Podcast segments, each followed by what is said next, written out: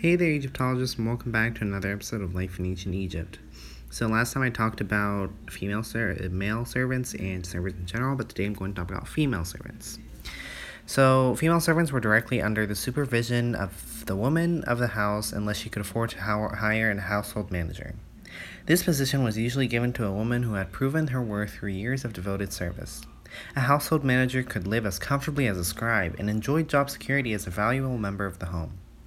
The female servants of the wealthy and or influential had easier lives than those who served the queen or nobility because the latter had more responsibilities. A servant to the queen had to take care of her mistress' wardrobe and wigs, for example, because these would receive more attention than other women's. In the early dynastic period in Egypt, the job of a servant of the queen was even more difficult because when one's mistress died, one went to join her. Queen Merneith's servants were all sacrificed after her death and buried with her so they can continue their service in the afterlife. This same practice was observed with other rulers, male, both male and female.